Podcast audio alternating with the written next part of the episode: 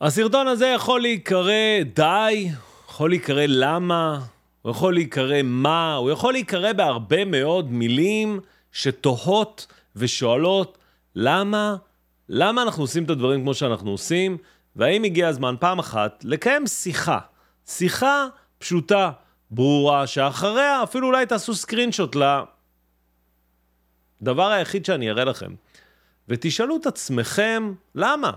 למה אני עושה את זה? וכשתענו, אתם תדעו להיות רגועים בימים אדומים, ולהיות רגועים גם בימים ירוקים. אתם מוכנים לסרטון אולי הכי משפיע שעשיתי בערוץ הזה. קדימה. מתחילים.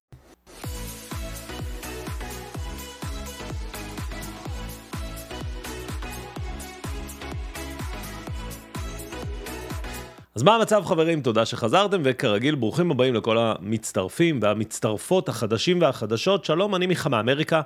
מביא לכם את כל מה שקורה מהצד השני של העולם, בשפה שרק אנחנו מבינים, וכרגיל כל מה שאתם רואים, הוא דעתי בלבד, הוא איננו המלצה לפעולה, והוא כמובן איננו ייעוץ פיננסי. וכמו שאמרתי, הסרטון הפעם יהיה סרטון קצת שונה, שבו אנחנו נחשוב ביחד וננסה לזהות מה הדברים שמלחיצים אותנו, או מה הדברים שיכולים לעזור לנו. וגם אתם יודעים במידה מסוימת איזה דברים אותי מפליאים ומפתיעים בדיאלוג בינינו. כמו שאתם יודעים, אנחנו עושים שני לייבים ביום, בדרך כלל פתיחה, סגירה, הרבה שאלות, הרבה דיאלוג בינינו, ביניכם לביני, וכל כמה זמן נכנסים אנשים חדשים לשוק ההון. יכול להיות שאתם חדשים בשוק ההון ויכול להיות שאתם ותיקים בשוק ההון. משום מה לשוק ההון, לפחות בקונסטלציה מסוימת, בעיקר מי שפחות, מי שלא נמצא במשך שנים בשוק ההון, יש תפיסה, יש תחושה שזה קזינו. אפשר לעבוד מכל מקום, אפשר לעבוד עשר דקות, רבע שעה, חצי שעה ביום, ולהרביץ את המכה, כמובן קל מאוד להראות סקרינשוטים, מי שראה את הסרטון של אתמול, 45,650 אחוז, וכולי וכולי. אבל שוק ההון זה וואחד עבודה. זו עבודה רצינית מאוד, כמו כל עבודה אחרת. אתם מכירים עבודה שמרוויחים כסף בלי לעשות כלום? לא. אז למה ששוק ההון יהיה כזה? בואו נתחיל. כשאתם מגדירים את עצמכם שאתם בשוק ההון, אתם צריכים לשאול שאלה, מי אני בשוק ההון? לא מנסה לעשות לכם פה פירוטכניקה מתוחכמת מדי או משהו, אתם צריכים לדעת, וזה נכון לכל הפורטפוליו שאתם מחזיקים, או לסוגי הפורטפוליואים השונים, וזה לפעמים גם למניה ספציפית, ואני אתן לכם את הדוגמאות עליי כמובן, כי אתם יכולים לעשות מה שאתם רוצים. אם אני קונה מניה ל day trade, החוק הוא מאוד פשוט. אני לא מחזיק אותה בלילה. זאת אומרת, אם אני קם בבוקר והשוק אדום, זה לא מזיז לי. אם אחרי שסיימתי את ה trade המניה נופלת, אבל אני, או עולה, תלוי מה עשיתי, long או short, אבל אני עשיתי את ה trade שלי והוא הסתיים, לא מעניין אותי יותר. כי אני day, כי כשאני עושה את הפעולה הזו, אני מבצע פעולת day trade.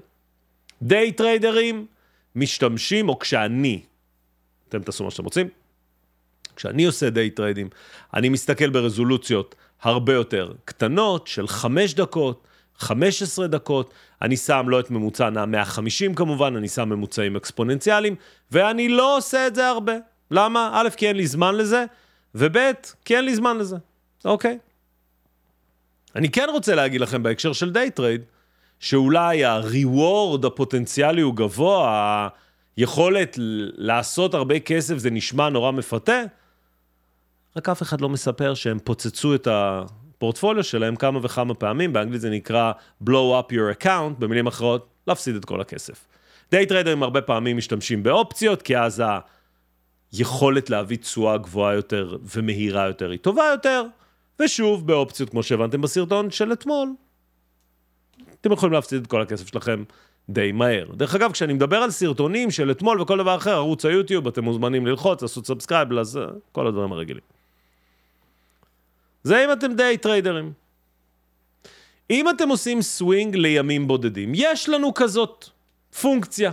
אנחנו משתמשים בה, היא נקראת live 20 מניות. כל שבוע ביום ראשון, כשיש חגים או ימי כיפור, אנחנו עושים את זה בימי, שיש, בימי ש... שבת.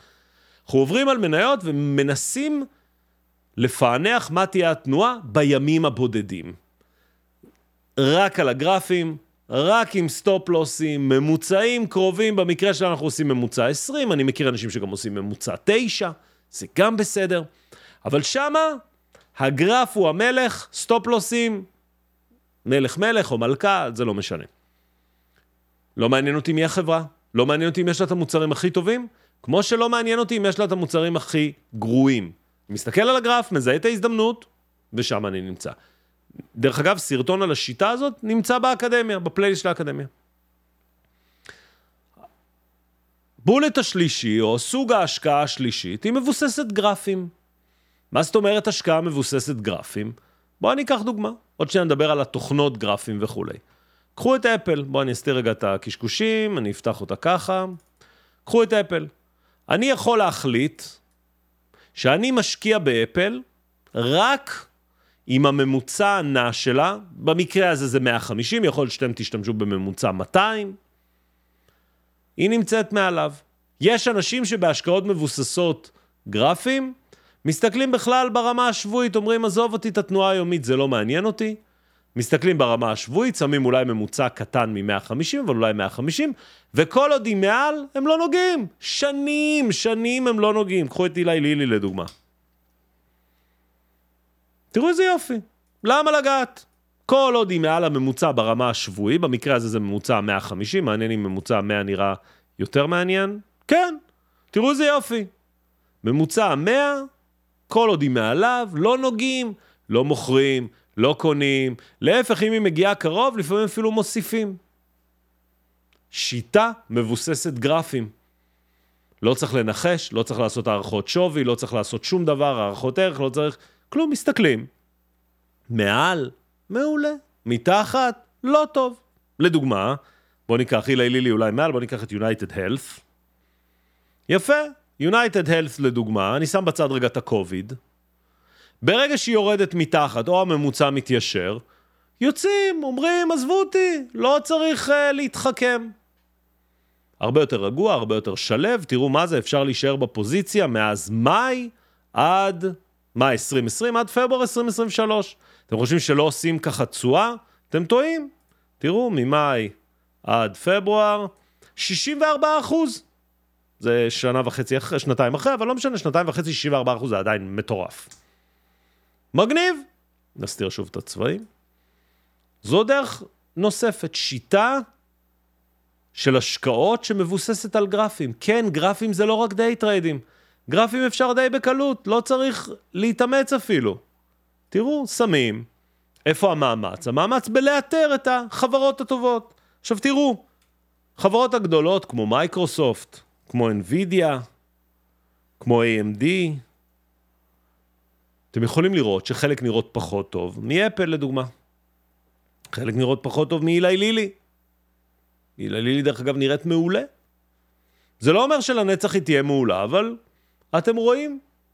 עכשיו אולי ממוצע 100 הוא קרוב מדי, אתם מעדיפים ממוצע 150, דרך אגב כשאני שם את זה ברמה השבועית זה 150 שבועות אחורה, אתם תראו עכשיו אפל תהיה עדיין, חוץ מהנקודה הזו באזור ינואר היא תהיה עדיין נמוכה, אבל גם יכול להיות שזה נקודת כניסה, יכול להיות שזה נקודה שאתם בורחים, והכל בסדר. גם כאן חיים על, נקרא לזה סטופ, אבל הסטופים הם הרבה יותר מתירניים, ואנחנו לא נבהלים, מעלים את הגרף, אנחנו מעל הקו, סבבה. מתחת לקו, לא מתאים לנו, אנחנו יוצאים. שיטה שאני משתמש בה, אתם יכולים לקחת איזה שיטה שאתם רוצים. והשיטה האחרונה היא נקראת שיטה שמבוססת על ניתוח שווי או ערך.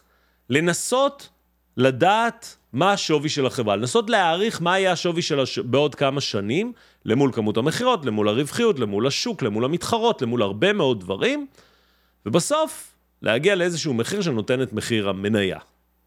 שיטה שדורשת הרבה יותר היכרות עם שם החברה. כן, כן, תתפלאו. אם אתם הולכים להיות משקיעי ערך ואתם לא יודעים איך חברה נקראת, או שאתם טועים בדרך שבה אתם מבטאים את השם, אני אומר, לא עשיתם uh, מחקר. דעתי האישית. למה? כי אם הייתם עושים מחקר, הייתם יודעים איך החברה נקראת, הייתם רואים את כל הסרטונים עליה ביוטיוב, הייתם חוקרים עליה והייתם יודעים. וכן, אין מה לעשות, השמות שלהם באנגלית, לפעמים זה מעצבן, תגיד ג'ארן או ג'ון או זה, נכון. אתם חייבים להיות חדים על המספרים. אני חייב להיות חד על המספרים כשאני מדבר איתכם, נכון? לא יכול להגיד לכם, תשמעו, נראה לי אפל בערך עולה, נראה לי גם בערך 100, אה, כזה בערך, אי אפשר. אי אפשר להשתמש במילים האלה, גם אתם לא יכולים, אתם חייבים, זה הכסף שלכם, תחשבו מה זה. אתם הולכים לבנק, בכספומט אתם מנסים להוציא תדפיס חשבון או מצב יתרה, למה כספומט? באינטרנט אתם נכנסים ליתרת חשבון, בערך יש לכם בערך פלוס של 22 אלף, בערך אבל. מה בערך? כמה יש לי בדיוק? לא, בערך, עזוב, אנחנו בעסקי הבערך. אין כזה דבר. בערך. לא להגיד את המילה הזאת. לא להגיד, אין, אין, מחקו אותה מהלקסיקון. אם אתם בשוק ההון אין בערך, יש מספרים מוחלטים, מספרים מוחלטים. ואז כשאתם חוקרים חברה, לקחנו את אפל, בואו ניקח את אפל. אתם חייבים את הכלים, אתם יודעים, שנייה לפני, אני אעלה את זה בתוך כדי, אתם חייבים את הכלים הכי נכון, הכי טובים, הכי חזקים. תחשבו שמישהו בא, בא האינסטלטור, אבל מה, הוא בא עם אולר שוויצרי, אתם אומרים לו, מה, אתה עם אולר שוויצרי מחליף את הצינורות? הוא אומר, אין לי, אין לי כסף לכלים אחרים, אני עם האולר השוויצרי עושה, עם הלדרמן. לא הייתם פוקחים עיניים? במקרה שלי אני משתמש בקויפין, אבל שוב, תשתמשו באיזה כלי שאתם רוצים, זה לא איזה סרטון אה, לקדם אפיליאט או משהו, זה ממש לא זה. אבל אתם צריכים לראות את ההכנסות של החברה. במקרה הזה זה last 12 months, זאת אומרת, זה 12 חודשים אחורה, במקרה הזה של אפל. את קצב הצמיחה של ההכנסות, אתם יכולים לראות שהיא לא צומחת בהכנסות. את הרווחיות אתם יכולים לראות שהיא די יציבה, היא גם לא צומחת ברווחיות. אתם יכולים לראות שהפרי קש פלואו מצטמצם קצת, עולה קצת, לא יציב. עדיין יש לה הרי מזומנים.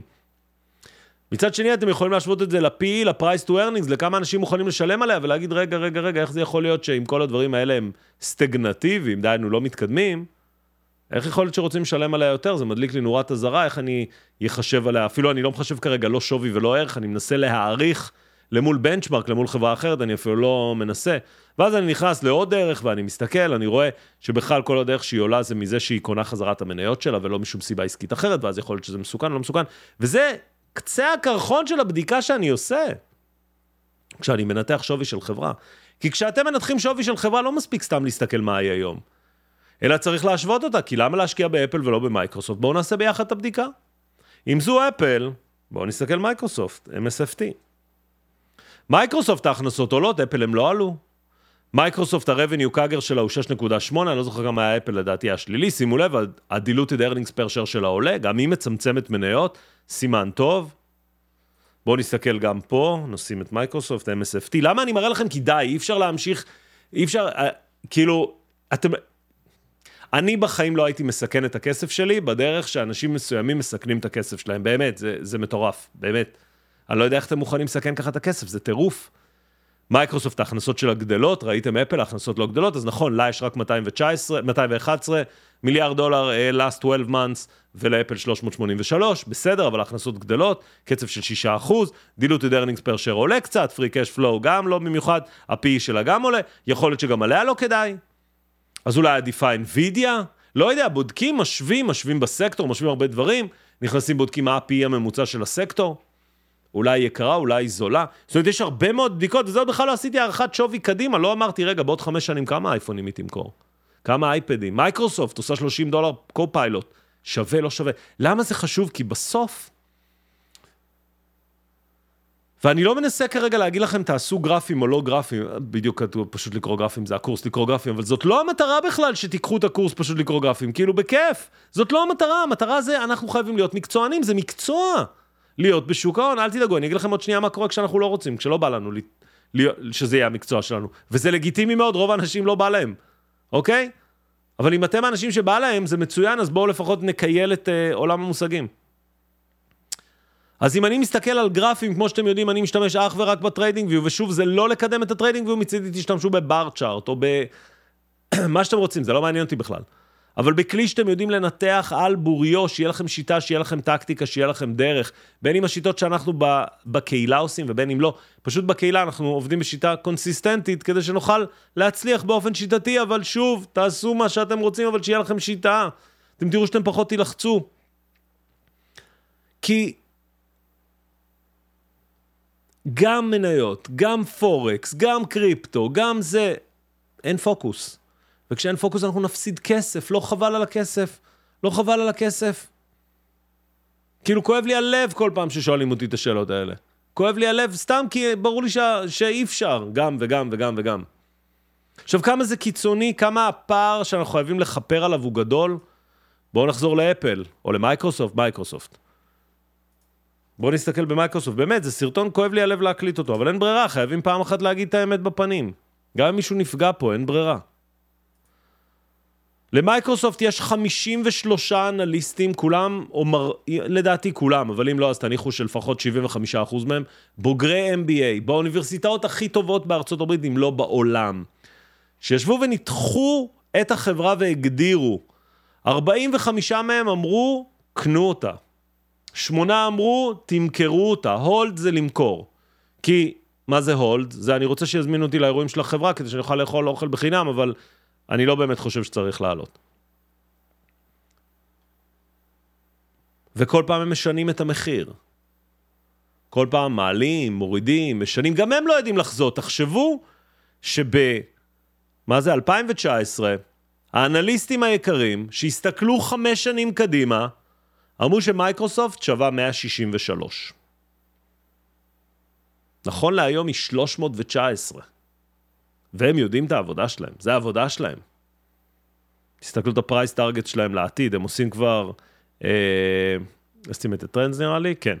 הם עושים כבר הערכות להכנסות, לרווחיות שלה, ל-EPS, הם מעריכים שה-EPS בכלל לא יגדל, תסתכלו, ילך וירד. אנחנו יודעים לעשות את זה? מי, מי, מי יודע לעשות את זה? מי יודע לחקור את מייקרוסופט ככה? אמיתית, עכשיו אם אתם יודעים, סבבה, מגניב, כל הכבוד. זה הכסף שלנו שאנחנו מסכנים כשאנחנו עושים דברים בערך, כשאנחנו מסמנים קווי מגמה באוויר, כש... איך שמעתי מישהו אומר? אני עוקב אחת לרבעון. על מניות של חברות לעקוב אחת לרבעון?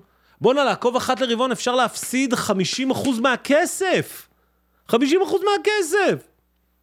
אם היה לי שערות זה היה מסמר את שערותיי. אז תראו, בואו בוא ננסה ל, ל, ל, לגבש איזה... אני אספר לכם מה אני עושה, באמת, אין לי, אין לי, מעבר ל, ל, ל, לשתף אתכם, בואו אני אספר לכם מה אני עושה. קודם כל, אני משתמש באתר TradingView. זה אתר שאני משתמש בו, שוב אני אומר, שתמשו באיזה אתר שאתם רוצים, זה ממש לא משנה. כשאני מבצע את אחד משלושת הפעולות האלה, אני משתמש ב TradingView. כשאני חוקר חברה, לומד חברה, מתעמק בחברה, אני הולך, במקרה שלי, שוב, תעשו מה שאתם רוצים, זה אין פה, זה לא באיזה לקדם אתר. פשוט אתר עם כל המידע שאני צריך. משתמש ב Koyfin, כל המידע שאני צריך יש פה. הערכות אנליסטים, ושווי, וניתוח עתידי, וחדשות, מה שאתם לא רוצים. אני יכול להשוות אותה לסקטור שלה ולזה, באמת. כל הניתוח שצריך לעשות. דרך אגב, זה לא אומר שבסוף אני אצליח בניתוח או לא, כמובן. אני מסתכל ביוטיוב, רואה את כל הסרטונים ביוטיוב של החברה, חוקר אותה בטוויטר, לומד אותה בטוויטר. אין מצב שאם אני אשקיע את הכסף שלי לשנים קדימה, אני רק אחת לרבעון אסתכל. ועכשיו, אחרי שהעליתי את הסף כל כך גבוה, וחלקכם אומרים, רגע, זה מסובך לי, אולי עדיף רק גרפים, אז כן, יש כמובן את הקורס, פשוט לקרוא גרפים, אתם יכולים גם להשתמש בו. אבל נגיד אתם לא, לא רוצים לא קורס, אולי עברתם איזה קורס והוא היה טוב, לא טוב, לא משנה. לא רוצים לחקור כל כך לעומק, כי אתם אומרים, בוא, איזה MBA, אני, מה, אני רק משתחרר, תן לטייל בחו"ל. אז בשביל זה יש מדדים. מה זה מדדים? מדדים זה בעצם, לוקחים את חוכמת השוק ומרכזים ביחד. כולם מדברים על S&P 500, חברות הגדולות ב-S&P 500 וכולי. אני, אתם יודעים, הערוץ הזה, כמעט מיום הקמתו, חושב שהשקעה ארוכת טווח שהיא שמה אבסורד הבטוחה ביותר זה S&P 500, כי זה בעצם מהמרים על 500 החברות הכי גדולות בשוק, וגם הן מתחלפות אם הן קטנות, או אם גדלה אחת אחרת. זאת אומרת, אני לא צריך לגנן אחרי זה, אני לא צריך לבדוק את זה. אני יכול לעשות דולר קוסט אבריג' בשקט, כי גם אם בדיוק ייצר מכוניות, לא ייצר מכוניות, יעלה, ירד, זה בכלל לא משנה. ה-S&P יושפע מכולם. אז יכול להיות שהוא מעוות קצת יותר לטכנולוגיה, כי מה לעשות, טכנולוגיה מייצרים 380 מיליארד דולר בהכנסות, לדעתי הכי הרבה הכנסות אפל ומייקרוסופט וכולי, כאילו מספרים מטורפים, ורווחיות וכולי וכולי. אפשר אולי לתמהל בנסדק, אפשר עוד דברים, אבל זה דורש כבר ניתוח ועבודה. סתם להסתכל על איזה פרמטר וחצי ולהגיד, נראה לי זאת השקעה טובה, בואנה, חבל על הכסף שלכם, באמת, פשוט חבל על הכסף, ככה מפסידים כסף. עכשיו, כשאתם יודעים עם עצמכם מי אתם, אז אתם קמים בבוקר. ואם אתם day טריידרים, אז אתם נכנסים לגרפים, יורדים ברזולוציה. דרך אגב, אתם משתדלים לא להתעסק עם penny stocks, כי אם אתם תתעסקו עם penny stocks, אתם עושים להפסיד את כל הכסף. ואתם לא מציירים קווי מגמה שנראים ככה, כי ככה לא מציירים קו מגמה. יש אנשים שעושים את זה, והם אפילו מוכרים, לח... מוכרים קורסים, אני נגנב מזה. ואתם גם לא ממציאים כל מיני סיסמאות על זה חברה שעושה, באמת שלא, די עם השטויות האלה, מטריף אותי. סלחו לי, זה ממש, אה, אני תוך כדי שאני מדבר, אני מתעצבן מכל הדוגמאות. אתם מציירים קו מגמה, אתם רוצים על פתילים, על פתילים, יש שיטה אחרת שאומרת על מחירי סגירה, גם אפשר. מסחר יומי בדרך כלל מתבצע עם EMA, כמובן לא עם ממוצע 150 שתקוע פה. עם EMA, עם 9, 15, תלוי מה אתם, 9, אה, 21, תלוי איך אתם עושים את זה. יש, יש שיטה, יש דרך, יש מקצוע, זה מקצוע. זה מקצוע, זה מקצוע, זה מקצוע, תגנו על הכסף שלכם, בחייאת, בחייאת. ואם אתם סווינג טריידרים, דהיינו, קונים ומוכרים אחרי כמה ימים, יש שיטה גם לזה. אם אתם מוכרים אחרי כמה שבועות או חודשים, יש שיטה גם לזה. יש שיטה.